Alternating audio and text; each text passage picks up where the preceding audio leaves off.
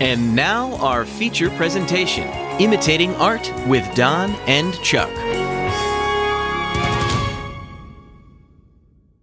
Anyway, Anyway, uh, hey, welcome to Imitating Art. This is my stilted intro, I guess. Uh, I'm Chuck. and I'm Don. Yeah, here at Imitating Art, we like to review movies, dissect them, see what life lessons they have worth learning, applying to our own lives or to world situations often. Uh, today, we're talking about the newest Clint Eastwood movie, uh, Cry Macho, which is, I think, out in theaters, but also out on HBO Max right now. It is in Uh, theaters. Yeah, it's one of those. Uh, so it must be a Warner movie. That's HBO's whole deal this year. All the Warner movies on HBO Max. Anyway, Speaking of that's their deal. Did you think that seemed a little anachronistic? uh, which part? He was like, Cowboys cook. That's kind of our deal. And I was like, do people say that in the 70s or 80s, whenever this was supposed to be set? I don't, I don't know. Maybe, maybe it just feels anachronistic because we haven't seen it depicted a lot. But I guess that doesn't mean it wasn't there. Maybe. Carry on. Yeah, I don't know. So, Cry Macho. Uh, if you haven't seen it, odds are good. Odds are good you haven't seen it. But if you uh, if you haven't, Then again, uh, if you're listening to this, the odds are slightly higher that you've seen. it. Yeah, especially if you have HBO Max. Uh, so Clint Eastwood plays Mike, who was a like a former rodeo star. Uh, gave that up after he broke his back. Uh, who used to have you know a family, wife and child, who passed away in an auto accident, and just kind of became like a ranch hand. Uh, and uh, by the point the movie starts, he's you know an older man. Clint Eastwood's around ninety one uh, and the guy who gave him his sort of post rodeo career opportunities uh, at a ranch. First, you know, he's like, "Hey, you're basically getting kind of old, and you've been doing a great job, but maybe we need something new around here." Then a year later, he's like, "Yeah, we're never mentioning that I fired fired you or tried to fire you again, and I'm just asking you for help uh, because I had a son with a Mexican woman. I think the son is what, 13 now? Yeah, yeah, yeah. And uh, I want to bring him back to the USA. I can't go to Mexico for legal reasons. Not going to tell you why, but uh, but I need you to go. Uh, I, I'm I'm sending you, this 90 year old man, into uh, Mexico City. The try to- exposition in this movie is completely fucking ridiculous. yeah, I know. Uh, I, uh, to find my son and, and bring him back. And so the whole rest of the movie is just Mike doing just that. Goes to Mike to Milo, ranch hand. yeah, Mike Milo. Uh, he goes to Mexico City, ends up finding the sun and and the uh, moon. Didn't wasn't the cafe called Luna? Oh, that's true. And that was just random. I don't know why I thought the the rest of the movie is essentially just their their road trip back uh, as they bond and get to know each other and yeah, it's not at all forced. Totally yeah natural. the the the complications of of getting back to the states that caused their trip to take much longer than it should. Uh, well, it gives them time to bond and and make friends in Mexico. Uh, Yep. In a small town, and yeah, I, I mean that's that's pretty much the entire movie. Yeah. Um, before we get into it, uh, did you like this movie? the way I felt about this movie changed over the time of watching the movie. Uh, within So where where so tell me so where did you start? Where did you end? so I started with like, what is this movie? Like I, I had no idea. Like, was it gonna be like a mystery movie of him like trying to find out where the sun is? Right.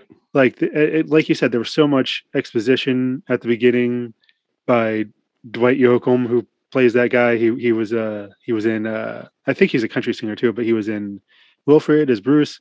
He was at the very beginning of Wedding Crashers.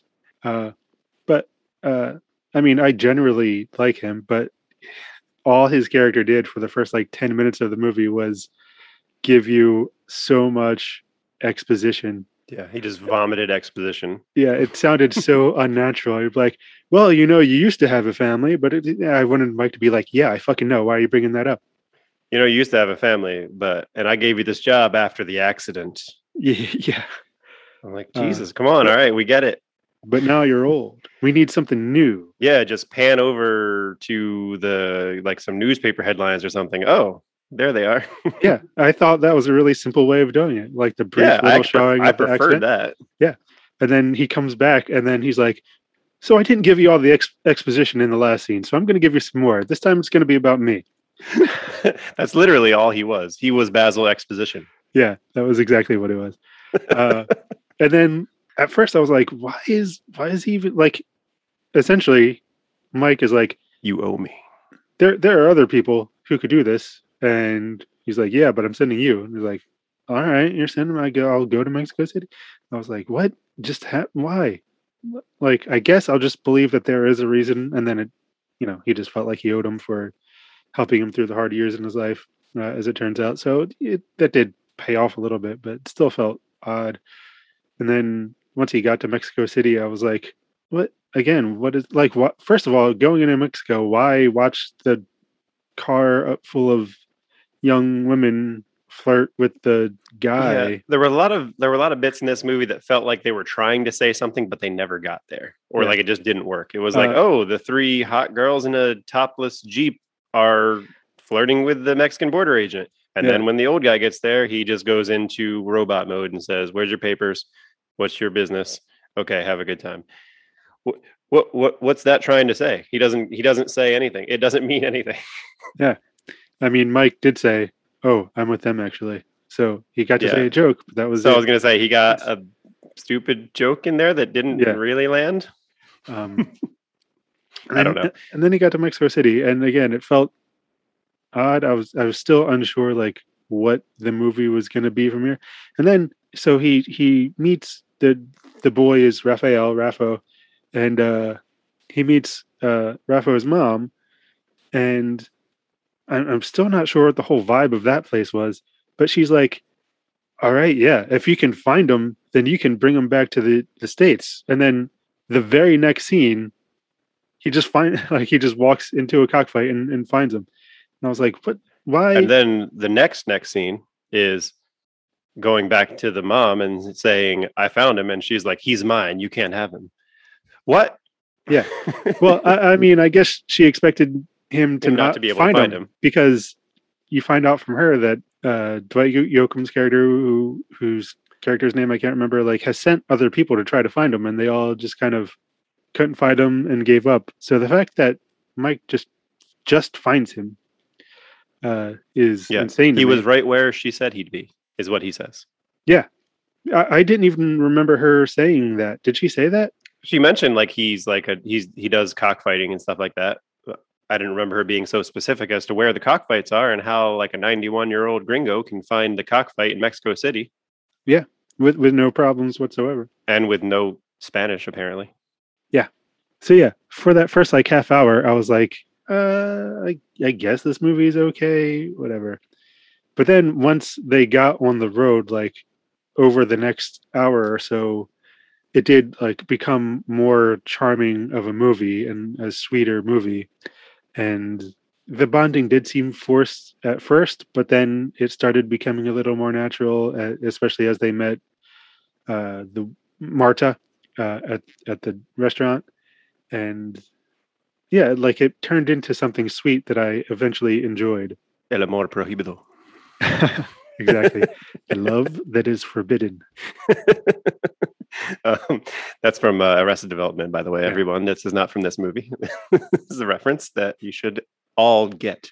Um, but I, I agree mostly what you said. I, I, I definitely liked it a lot more once it got going. But man, it took a long time to get going. Yeah, Um, man, uh, yeah, and Dwight, Dwight's character felt so so forced and unnecessary. Like I would have rather just seen. I would have rather this movie just started with him driving through the border checkpoint, like some like music over him driving through and joining into Mexico, and then like having like some some quick flashbacks to his like his life or something, and then seeing seeing more of the important parts of the movie.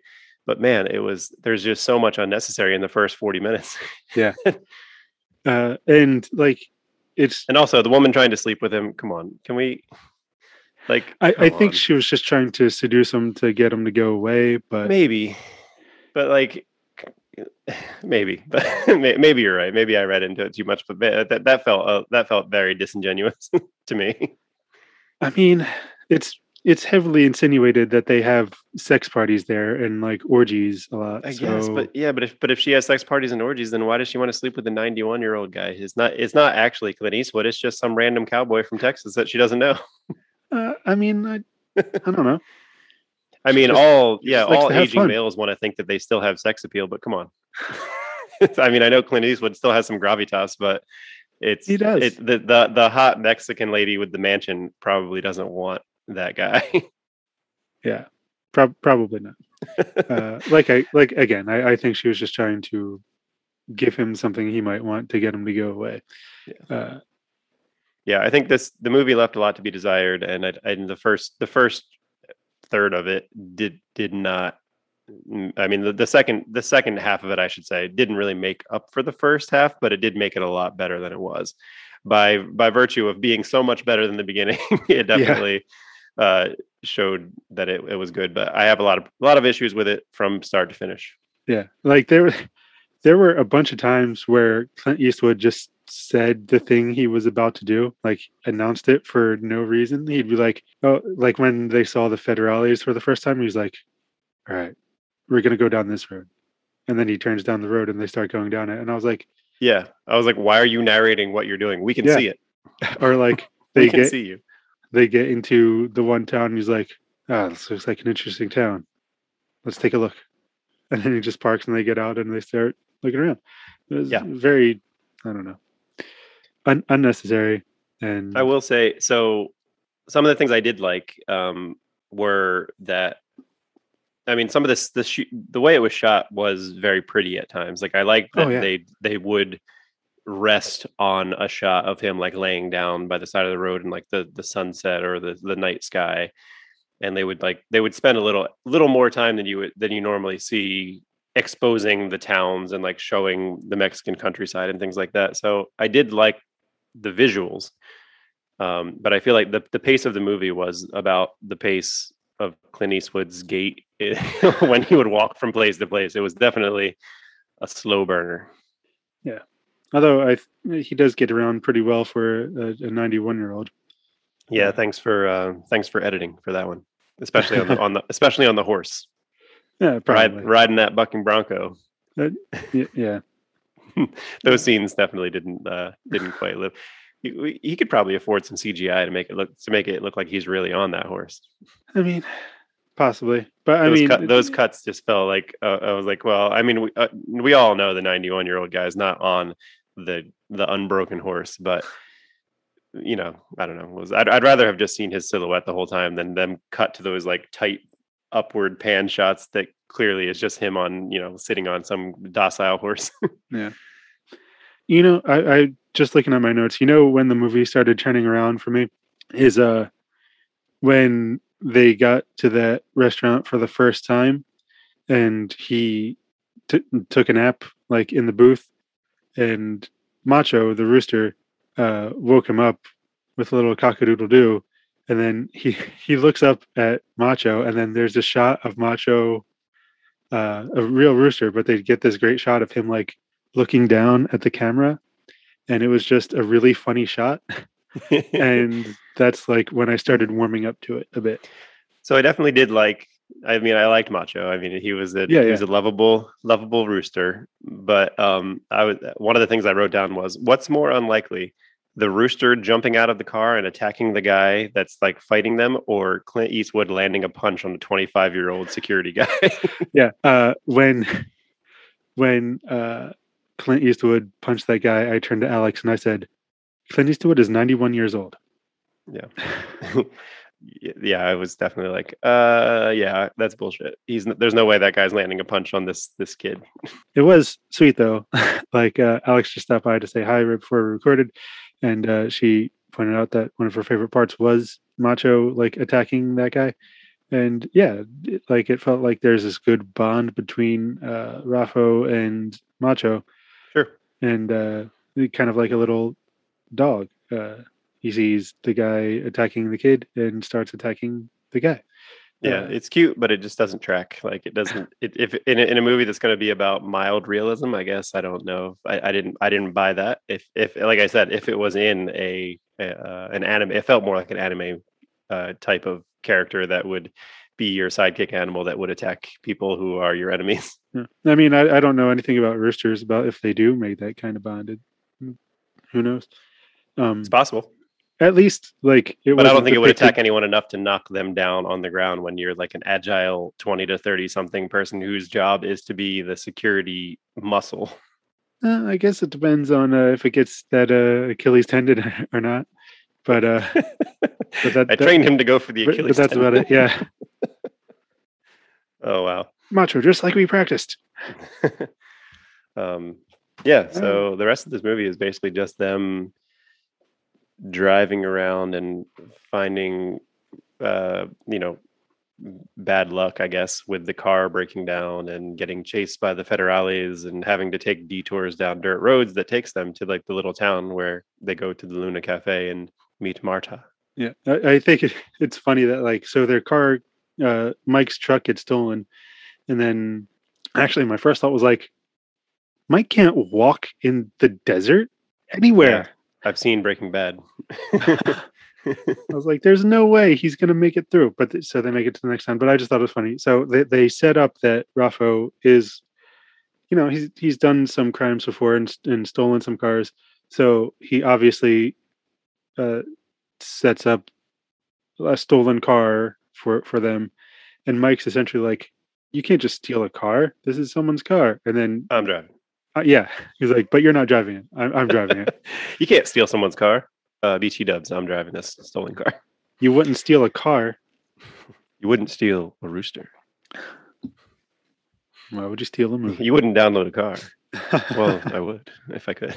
Yeah, just Um, a 3D print a car. yeah. Um. So yeah, they. I mean, it, it. It. I did like the the cafe scenes. Like it, again, it happened. It happened very fast. It felt a bit obvious or forced or whatever. But like, yeah, he somehow he communicated with this woman who doesn't speak English and he doesn't speak Spanish, and they, you know, are into each other. Yeah. and yeah, and I don't know. She's probably thirty years younger than him. Yeah, she's well. She. I don't even think she's like 60. She's probably like late 40s, early 50s. But uh, I I did like that. Like I wouldn't have bought a sex scene in this movie like if they had hooked up, but the dancing scene accomplishes like the exact same thing, and I thought mm-hmm. it was really sweet and simple and yeah. conveyed everything you needed to know. Yeah, I appreciate that. The intimacy was nice. Like, Yeah. I mean, you, you could tell they just, you know, they they liked each other's vibe, basically. Yeah, like it, it wasn't going to be a sexual relationship, I don't think, but they just enjoyed each other's company. Yeah. Uh, which, uh, again, I thought was really just simple and sweet. Like it Yeah. wasn't a romance story, No, like was it wasn't a love story. I agree. Anyway, um, I said I, I keep thinking of Clint being Chandler's chosen name when he wants to change his name. When he says Chandler is a totally non-name, I'm Clint now, and they're like, you can't you can't pull off Clint. They're right. yeah anyway um so yeah they I, I i do like the the sweet little scenes. There's mm, once i i think once i gave in to this being a scene by scene kind of like more of a talking movie uh i I enjoyed that part of it more. Because there were some really good like just sitting sitting there at the cafe talking scenes. And like it's just like kind of nice to have coffee with somebody. Um they they they the ability to dwell on those moments i guess was was kind of nice and um i guess I, I think i went into it thinking it was going to be more of a more a little more action i guess and the action was limited which is okay because that's how life is sometimes Yeah. doesn't Also- always turn out the in the action adventure you expect Yeah, like uh, I also wasn't going to buy too much action from Clint Eastwood these days. I mean, it would have depended on what the action ended up being. not in that truck but Uh, um but yeah so i i like those little scenes um the the whole like him becoming the the town veterinarian basically and like endearing himself to the local sheriff uh, when that sheriff was initially like a threat to him basically Yeah. like it, he got to pull the the the thorn out of the lion's paw or whatever and Yeah. now he now this the sheriff will not turn him into the federales um Uh, that was uh, nice and again a little little too easy but it is what it is it was a sweet little little story Well, first of all, him becoming like basically the town veterinarian just because he knows so much about animals felt like a 90s show. Like, you mean you mean a show about someone in their 90s yes. Uh, a, is would it be a nonagenarian? How do you say that? Octa nano would it would nano wouldn't it wouldn't No, be nano no, would I said nano nano n o n o I said, I said Nano nonagenarian. no I know but I I'm I'm I heard you say it. I didn't see you I didn't see the letters so I, Yeah. I'm trying to think of how you were saying some people might say N A as nano Oh yeah, But yeah. no, no. nano na, yeah I guess so you don't hear about it enough yeah. Uh, anyway, uh, that is not what I meant. Uh, I meant a show that would have come on after, say, uh, hanging with Robert? Mr. Cooper Nor- Northern Exposure or uh, Walker Texas Ranger. oh yeah that's true that's that is true actually it would have come on before Walker Texas Ranger because that was on at 10 yeah, I was going to say I think Walker was a ten o'clock show. Yeah, it would have come on uh, before Martial Law Uh, Martial, that was the Sammo Hung show, right? It was. it would have come on after Early Edition finished uh, its run, and they needed another show to fill the gap. Yeah. So apparently, you could just put it on Amazon now because there's a Walker reboot, which, I've mentioned. Yeah, it's with one of the guys from Supernatural. Horrible. It looks. I watched the trailer, and even two minutes of it was like, I don't even know if I can watch this Hmm. whole trailer. Yikes! Who plays Trivette? I think a woman. Huh. I don't. I mean, That's which fine. is fine. I don't. Yeah, that, that that's not. That is not at all the problem with this show. Trust me. Yeah. Yeesh. It's the writing. It's it's god awful. Well, I mean, to be fair, the trailer was probably mostly from the pilot, which isn't always the best litmus test for a show. You're probably right. But if I really want to watch Walker, I'm going to go back and watch the original. That's true. uh, or at least if you if you try the new one, you know, it's probably the type of show where you don't need to start with episode one. Much like episode six or That's seven, true. when they started finding more of a There aren't there aren't many shows like that for me. Uh, but if I yeah, I could probably watch one episode and be content. Could be. Yeah. It's like Entourage, which I watched the entire series of and the movie. So yeah, I did not watch the movie, uh, but I did Yeah, watch the did. entire series. I mean, well, yeah, I, I assume that the movie is just like every episode of the show. oh, you saw an episode? Yeah, you saw the movie. Yeah. um, yeah, something happened with Turtle. Uh, Vinny wasn't happy about something the studio did. Yeah, Vinny wanted to make a movie, but then there were problems, and then he got everything he- he wanted, and it worked out. and, and then he screwed up by hooking up with somebody and doing too many drugs and oh But he was off of drugs by the time the movie came around. it was a relapse i don't know i don't remember anyway can i tell you the can i tell you my biggest problem with this movie Sure. Um, yeah it hasn't come up yet so are we just like in the in the end are we just supposed to assume that all's good with this kid? Like he's now he just goes across the border to his shitty dad that just literally just had a phone call saying i don't want him. I just want to get the money from his mom that with these land deals and if i have something that she wants then maybe she'll give that money to me. Like he literally just says that outright and we're supposed to just believe because Clint Eastwood says he's a nice guy, even though he's a dick in the beginning of the movie to Clint Eastwood too. Yeah. Like this guy just seems like a total fucking tool. And we're supposed to be like, oh well, the kid's gonna do better now because he's not in Mexico. I know the I know the other people are like abusing him, which is not great, but we're not sending him to anywhere that seems much better. Yeah, I, I, I think we're supposed to believe that things will be better for him. Uh, not just because he's away from uh, his mom and her people. It seems like she was supposed to have like a bunch of people with her, but it was only represented as the one dude. Oh, let me let me let me clarify. I understand we're supposed to believe that, but are Well- we really supposed to believe that? Well, I, uh, to finish my thought, I, I don't think it was just because of that. I think we're supposed to believe it because of the growing up he's done by learning from Mike about life. I believe It's- that the it's- kid. it's I believe whatever. that the kid and I believe the kid has done some growing within the movie for sure. Yeah. But I mean, we're you're ship we're just shipping him off to a dad that didn't want him, didn't care enough about him until it was ad- advantageous for him in a in a financial way. Well, I guess in the end, like part of the point of the end is that the kid is choosing to do this now. Uh, Again, Mike has kind of lied to him about how good his dad is, but the Yeah. the whole point is like this is the kid's decision and he's deciding to do it. I guess, but he's Um, basing it off of shitty information, like It's true. patently false information. It's true. like all he's he's setting him up for complete failure there to send him back and say, "Hey, no, your dad totally wants you there. Yeah, it's not just about money. He just he totally wants you." So he's throwing him into the arms of this guy who's going to use him to get money, and then it's going to be total disappointment for him. I guess the only hope is that after meeting the kid, he has a similar journey with with him that uh, that Clint Eastwood did and the, or that Mike did, and they have you know he ends up bonding with him. I feel like that's what they're banking on, or that's what the character or the audience is supposed to bank on. That hopefully the father is going to see the good qualities in this kid, and they're going to go home and live a great life together on the ranch. I guess I don't I don't know. yeah, I don't know either. Seems wild. Also, how do why did like isn't that that guy's like seventy something? Also, why does he have a fourteen year old kid?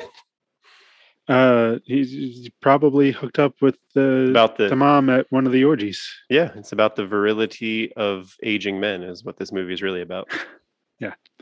Yeah, this Uh, guy can have a kid when he's in his 70s. Dwight Yoakam can have a kid when he's super old. Yeah. Clint Eastwood can hook up with multiple people when he's super old. None of them their own age. How old is Dwight So, despite what this movie might be trying to say about machoism and like male, like toxic masculinity, it does feel like it still leans on those tropes pretty heavily. Well, Dwight Yoakam is 64, so I guess he would have been around 50. All right, that's not as bad. Yeah. Anyway, uh, yeah, uh, the, the, movie was a, a trope fest, like you said. Uh, you, you, mentioned the It's a cinematography. fest. Yeah, you, you you mentioned the cin- cinematography earlier, and I did want to say that one thing this movie did really well was make me want to like drive around Mexico, even though it was, I think it was filmed in New Mexico, but Oh, okay. uh, it it made me want to drive around, like see the little towns, stop in the little restaurants, get some good like non-franchised food, Definitely.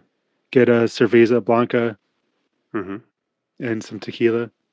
Yeah, I can say I've, I've, I mean, I've never driven around Mexico, but I've spent some a good amount of time like wandering the small towns that we we docked in in Mexico, and one of my favorite ones was Manzanillo, which is just like this small, clearly like an, an impoverished town. Um, they actually would drop us off in the like I think part of their deal with with the sh- the cruise ships is that they drop us off in like the like the the lower class like uh more impoverished area that way they get the money, money from the cru- from the people before people hop in a, an uber or a cab and take it to like the main city center. And um there were so many like beautiful little places there. Like we went and got food and went to a little cafe and sat outside and you know the people are so nice. So many of them speak english and like it was it was nice to just chat with people and have have a coffee and and people are interested in what you do and yeah it was just like it was it was a really nice way to like kind of get into the culture and not feel like you were just going to the starbucks in mexico city you know what i mean Yeah, I, I mean, I I like that kind of thing. Actually, Alex and I I have talked recently about how now that we're starting to feel like comfortable going places, about how we might just like pick within like an hour radius of us, like trying to find like little diners or restaurants in little towns and just go there, get lunch, and and just experience it. Yeah, uh, it's not idea. quite the same as going to a small town in Mexico, but it's the same idea. Yeah, you'll you'll get you'll get a similar effect. I mean, that's that's one of the things I loved about traveling in general is just like being by when I'm by myself, I'll stop in a town, I'll go to a, a vegan cafe or I'll go to a, a brewery in the middle of the day on a weekday, and it's just like a few people there and some locals and and and like the the bartender or whatever. And I always ended up having just a good conversation with people, and that that was always nice. Like you, it didn't feel like you were keeping them from their work because there there was no, nobody else there Yeah. so they would chat with you and tell you what what was around and then you go somewhere else meet somebody else it's just a nice that's a nice thing about travel is just meeting people that have had experiences that are very different than yours. Well, I don't think I have anything else really to say about the movie proper. Uh, Nor do I. so I say we take a break, talk about lessons. Top off the coffee. Sure. Carry on. All right, we'll be right back. Okay.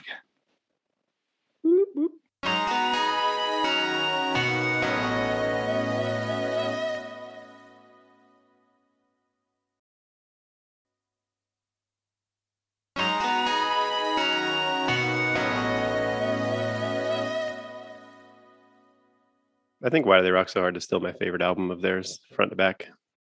Hmm. Hmm. Hmm. All right. Well, should we get back into Clint? Yeah, sure. Why not? All right, we're back with more Cry Macho, Yep. and we're very All excited right. about it. So, um, Yeah. I got more coffee. I'm excited about that. Um, I wrote some things.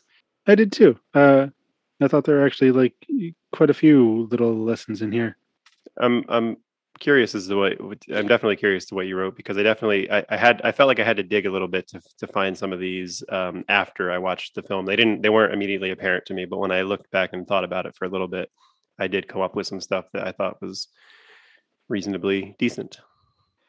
Um, well, there's uh, there's a lot to do in this movie with uh, with trust, and it kind of made me have the questions of like, you know, who do we trust, and and like why do we trust them, and Should we? what yeah should we? And like h- how do we know when we should? Or, or should we just trust them until we don't? And why do we sometimes trust strangers more than people that we know?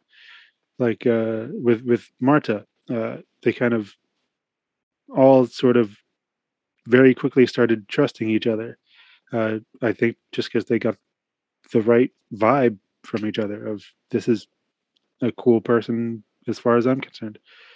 Um actually i just looked at my note and i put sometimes it's a vibe. Uh, sometimes it's uh, necessity or, or convenience or or a shared goal. And like that's kind of why macho eh, not macho uh, rafo and mike kind of start trusting each other early on because they kind of are both just trying to get through this situation and they don't have anyone else Yeah. uh, until they start learning to uh, actually like trust and, and enjoy each other's company. Uh, they also have a shared enemy, which is important. right. That helps. That does make a difference. Yeah. Yeah. Having And- having a shared enemy. yeah, and then even like there's a sequence of Rafo learning how to ride a horse, which is like that is mutual trust. Uh, the rider and the the horse like have to trust each other in order to successfully ride a horse. And him trusting Mike that he's that he's giving him the right information on how to properly ride a horse. That's true. I mean, I, I would trust Mike. I would trust Mike too, yeah, for sure. For with that. Yeah. Not with information about his father. Right. Um but uh but yeah, I mean and and Mike Mike didn't like the rooster at first either. That's true. And then he came to like came to love it. yeah, after he attacked the dude, he, he was like, Right. He Yeah. even said like, "This little guy's growing on me." Yeah. He was like, I like the vibe of this cock. Yeah. I think that was a direct quote, but um Yeah, they did be- use the word be, cock I might be times, paraphrasing. but they they did use the word cock a few times, so it's very No, very know. possible. I know. Uh, I one thing I like about myself is my immaturity at times. I do. Oh yeah, I I think I will. I, I would be very disappointed if I was not able to laugh at stupid things like dick jokes because it makes me happy, and uh, anything that you can, you anything that makes you happy, just it, lean into it because it feels good to laugh at stupid jokes, and it takes you out of the you know adult Yeah. reality once in a while. no, I, I as you know, I totally understand it, and it's like the same theory I have about not even my theory. I got it from a professor in college, but about like guilty pleasures. It's like just like it and enjoy it. Why do you have to feel guilty about it? Yeah. And I, I think it's definitely, uh, I think everybody kind of enjoys it, but they've been taught to feel like they're not supposed to. So they'll they'll say, you know, it's uh, it's it's it's rude or it's crude or something else, and it's just just you know just have a laugh and move on. It's everybody's just having a good time. Let let's all laugh at cock jokes together. I'm not There's the inclined to resign to maturity. yes. Um, but speaking of maturity and immaturity, uh, one of the quotes that I liked in this was, uh, "I can't cure old, or you can't cure old." And uh, Yeah. like, I, I think that's, I mean, that's that's a lot of what this movie is trying to say. Actually, is like you can't cure old; you have to accept it.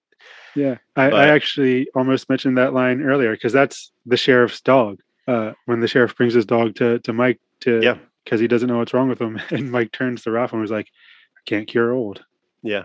And I was like, well, this is a meta line right there. Oh, for sure. That's what this whole movie's about. Um, he's like, you just you just gotta accept that old age is a thing, and you're not always gonna be the young virile self that you once were. Although I don't know if it really uh, succeeds in uh, living up to knowing that. Uh, but not everybody's uh, not everybody's quite as good at living the lessons they preach. that that's true. Um, Look at us, for example. Yeah. uh, speaking of his age, uh, I did note down that it, it's never too late to create meaning for yourself. Uh, and it's something we need to do from time to time. Like Mike at the beginning kind of doesn't have anything. Uh, Mhm. you know, he's lost his job, like he had lost his family years ago. But, and it seems like it's not like the kind of movie where oh he doesn't care about anything he doesn't care about life like that and although it is a trope fest i wouldn't have been surprised if they had done that. But in in meeting rafo and kind of trying to teach him a little bit about life he does get to get a little bit of meaning back like towards the end of his life uh, especially for someone who lost a son. And obviously like rafo for those like two or three weeks that they spend together gets to be the son that he never had. What uh, was what was the phrasing you used? It's never too late. What? Never too late to create meaning for yourself. Okay, I like that. Um, it, I, I only chuckled a little bit when you first said it, is because I was literally just looking at two of my notes, and I was about to say I have two notes that start with "It's never too late." One is "It's never too late to be good to someone," Mm, which can uh, very much apply to his mother or like the kid's mother or father, uh, especially his father. Like it's never too late to have a relationship. Uh, but I also say I also wrote it's never too late to find family or community mhm. um, for for Mike. Like he's finding like that he loves being there with uh, Marta and and the the grandkids and like he's able you know and and he's helping people's animals like he's found himself a nice little life and he goes back to it like he just Yeah. turns around and goes back not even going to bother getting a visa he's just going to go live in Yeah. going to go live in that small town for the rest of his life i guess Yeah, and actually, so all three of them have lost their family pretty much because I mean, Rafo has his parents around, but they're yeah, not, Mar- marta's they're not marta's good. daughter died right and and her husband, uh, and I Mhm. think like her her mom or some, or whatever parent she still had around, like they all died uh, right very quickly from the same disease. Uh, that's true i guess loss is a big big theme in this one yeah so she just had like i guess those grandkids that that were there um and so yeah i mean that's part of the reason why the, the three of them formed the bond they did was they were sort of forming this family that they all lost right uh so yes i think sort of finding and picking and choosing your family even even if you have a family uh Yeah. picking your second family uh is just it, it ends up being a part of life and ends up being fulfilling. Yeah, and I guess those people are all they've all experienced loss and they are all a little bit lost and like they all they all want to be found by someone and by coming to like coming together they kind of form a little a little bond a little family for a short time in that in that uh that little town that you know I feel like Rafa might have been better off just staying there with them. Oh for sure. Um definitely but I, think rafa also needed to go at least see his dad and decide he's got to find out for that. himself. Um Yeah. definitely a part of like coming of age and growing up is like breaking away and finding out for yourself whether that's a good thing or a bad thing. Like s- y- s- you have to learn that lesson on your own. Being told rarely sinks in like you have to touch the hot burner before you realize oh he was telling the truth it's hot right um And you know, at least at the very least, Mike did tell Rafo that his dad was seeking the money from his mom. Yeah, hmm that's true. Um, and I did write um, it, similar uh, in this in this same arena here. I wrote um, it's sometimes it's hard to see the worst in the people that you're closest with. Um, so it's hard to believe that the people that you trust and you love are doing something that's not in your best interest. So like you keep wanting to trust them, whether it's a good thing or not. Absolutely. and and to um to the point of Rafo seeing for himself and going up there, I I wrote um it's always easy to think there's some easy solution and a better place just across the border or next week it's going to get better or you know it's it's always easy to see the better future in the future but you have to work in the present to make that a reality and it's not always going to be as good as you hope it's going to be Yeah. F- false hope is a is it's a soul killer. but it's also a driver like That's true too. potential you know thinking that it's going to be better somewhere else like it it might it drives you to get somewhere and then it might drive you to do something that you might not normally do so it could lead somewhere good but it's just not it's not always promised i guess is what i mean and you it also can also keep you from seeing the the good in what you have in front of you which I can't remember what movie we had. Like that was one of the central themes in one of the films we had talked about, like not taking for granted what's right in front of you. And I'm sure there's been multiple thing, multiple movies with similar themes, but I um. remember one like having that central tenet of, you know, appreciating what you have there and not looking for the next better, better thing. I wonder if it was high fidelity. Possibly. If we didn't talk about it in that, we probably should have. Um, and so, what did you say before? That it's never too late to be good to people. yeah, it's never too late to be good to someone. Yeah. Uh, so similarly, I I put uh, helping people who need it is a good way to find meaning and, and fulfillment. Uh, Mhm. and and that kind of starts with Marta, and then because Mike at first is not doing it just for the good of the kid. Later he is, but Marta is just like very helpful and just sees that these people need help and is willing to do it. Yeah, she So- can do what she wants. And so I, I also put kindness makes you better. It can make the people you help and are kind to better. And it can certainly make the world better. And like things really, act, I mean, things start getting better for them once Marta starts being kind to them and they start liking each other better, even Definitely. uh, once they're in this situation where things are going well for them. Being kind and helping. Not that I help people very often, but I think it's a good thing.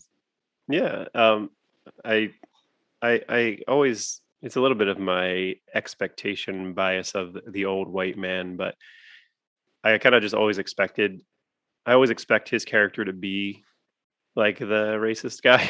so Sure. I'm like, so when he's going into Mexico, I was like, all right, well, what, what's about to happen now? And it turns out his characters usually aren't, but I don't know if that's like meant to challenge the audience into like expecting that, or if that's just my own expectation bias. Uh, but like Well- it seems like I don't know if these movies are meant to like glorify the the old white man to be like not all men or or whatever, but like he's I don't know. he's we- going down there and I'm expecting him to be one way and he definitely has more of an open soul than I than I think he will. That's true. It's probably just something that comes with age for the character, probably. Yeah. Uh, I mean, we've seen Clint Eastwood argue with a chair before, so Yeah, I think that might be part of it too. It might be part of Clint Eastwood's actual personality that leaks into my expectation of what his characters are going to be like. Mhm. But um, uh, kind of going along with what we were saying before about um, not looking to the grass is greener or whatever. Um, Mhm. ev- I, I wrote uh, even in serious times, uh, you can enjoy the small moments, like whether that be camping or a fire or a nap or a good conversation or just having a good coffee. Like you could appreciate the small things even if everything is kind of going wrong. So try to take solace in those good little moments you have and appreciate the appreciate the time that you do have. uh, and I think the movie did a good job at that, like with this with the pace of it, of like showing the the fire, like just them just sitting by the fire, very like solemnly, and then you know the the stars, and again as I mentioned earlier, and then they're just you know every time he goes into the cafe, she offers him a coffee, and he just sits there and sips on his coffee, and puts his puts his hat over his face and takes a nap. He's like he's in he's taking taking advantage and uh, enjoying this the the small moments. Yeah, like even when they're sleeping out under the stars, uh, Rafa was like, you know, why don't we sleep somewhere else? We can like sleep in the car, and uh, Mike's just like, nope, just just look up. Like this isn't the city. Look at the sky. Yeah, he said the air is fresher, cleaner here. hmm Yeah. Um. So I also uh, put, you know, uh, find the places and people that make you better. Let it be mutual, except that you can become and are becoming better, which is, I mean, that's essentially the plot of the movie. Like they all find each other and just being around each other makes them all a little bit better. Yeah, that's true. And um, not only al- allow that, that's that's a good lesson to allow yourself to be happy and allow, and allow people to make you better, make you happy. And like you, and I think that goes along with what you said before about doing good things and like being good to people. It makes their their lives better, and it makes it makes you better. It makes you better, and it makes you feel better to do good things for people. And it does. I think it uh, cascades or piggybacks on one another and like you doing something good for one person makes them probably want to pay it forward in a way and do something good for somebody else so i think overall it just makes for better community and society as a whole That's the ideal, anyway. uh, and you know what they say about ideals No, what, what do they say? i thought i thought you know That's what they say. i thought you know yeah. That's what they say that's why we never get anything that's why we never agree on anything because it's like oh i thought you knew what we were doing here. Anyway no i didn't i don't know what they say about ideals but i know like seeing the i seeing the ideal in things is it's a it's a good thing to have that uh that ability but it's also kind of what i was saying like thinking that the grass is greener and thinking that we're that the ideal is going to be reality you always have to you have to be able to to see what's right in front of you also and and not expect everything to go perfectly at all times like sometimes the car is going to break down. Sometimes you got to deal with what you have in front of you and stay in the small town for a few days and get comfortable while your while your car is getting fixed. It's not always going to be a straight shot to the other side of the border. Right. And then at, at some point in the movie, Mike gives a little speech about how when you try to be macho and show that you've got grit, that ends up being all that you end up with. You're probably going to be kind of a dick and you're not going to have anyone. Uh, and I mean, that's trying to be macho is how Mike broke his back as well. So, uh, like, it's just a toxic road, uh, which is probably the main guidance that Mike gives Rafo through the entire movie. Like he Rafo named his rooster macho because he wanted the rooster and himself to be macho. Yeah, I think sort of almost the opposite of macho-ness is vulnerability. And uh, I think Rafo learns to let people in and that he doesn't need to be a tough guy.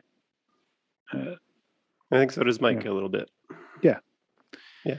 And you know, it's funny because when I- I heard those lines and I thought I feel like they like these of those lines that was written and I feel like the actual development of it in the in the movie fell a little bit flat. Like it Yeah. feels like they wanted that to be what the movie said, but I didn't feel like it did a great job at showing it.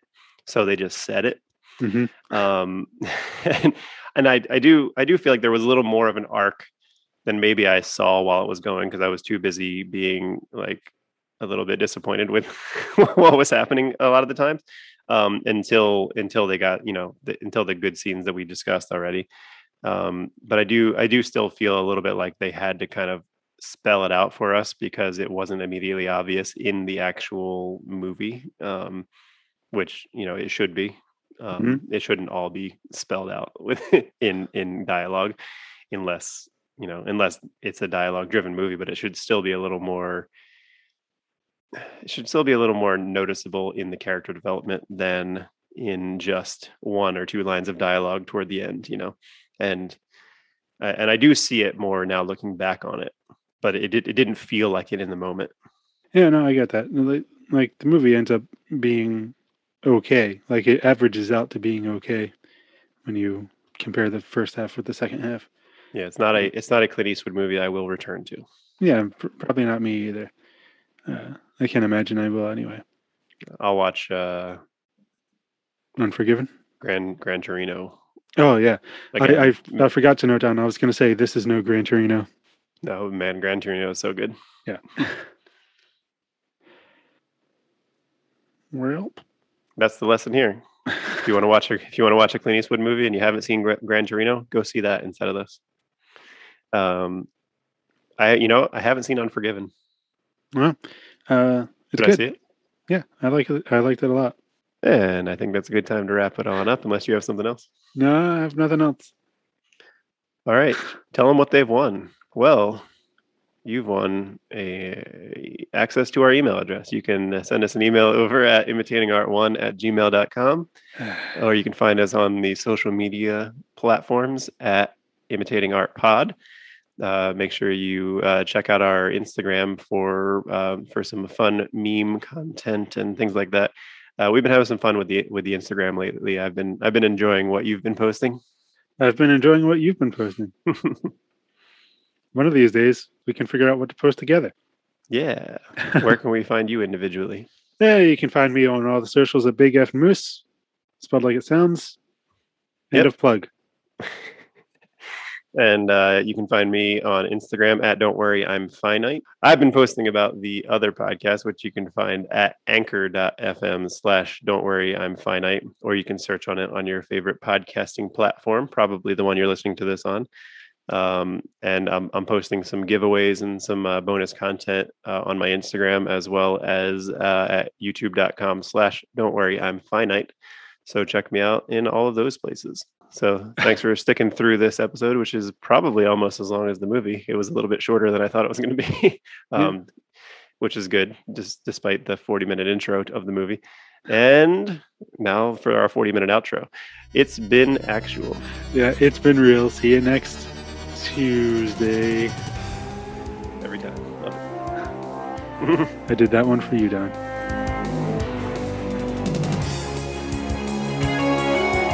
Don and Chuck will return in Imitating Art with Don and Chuck.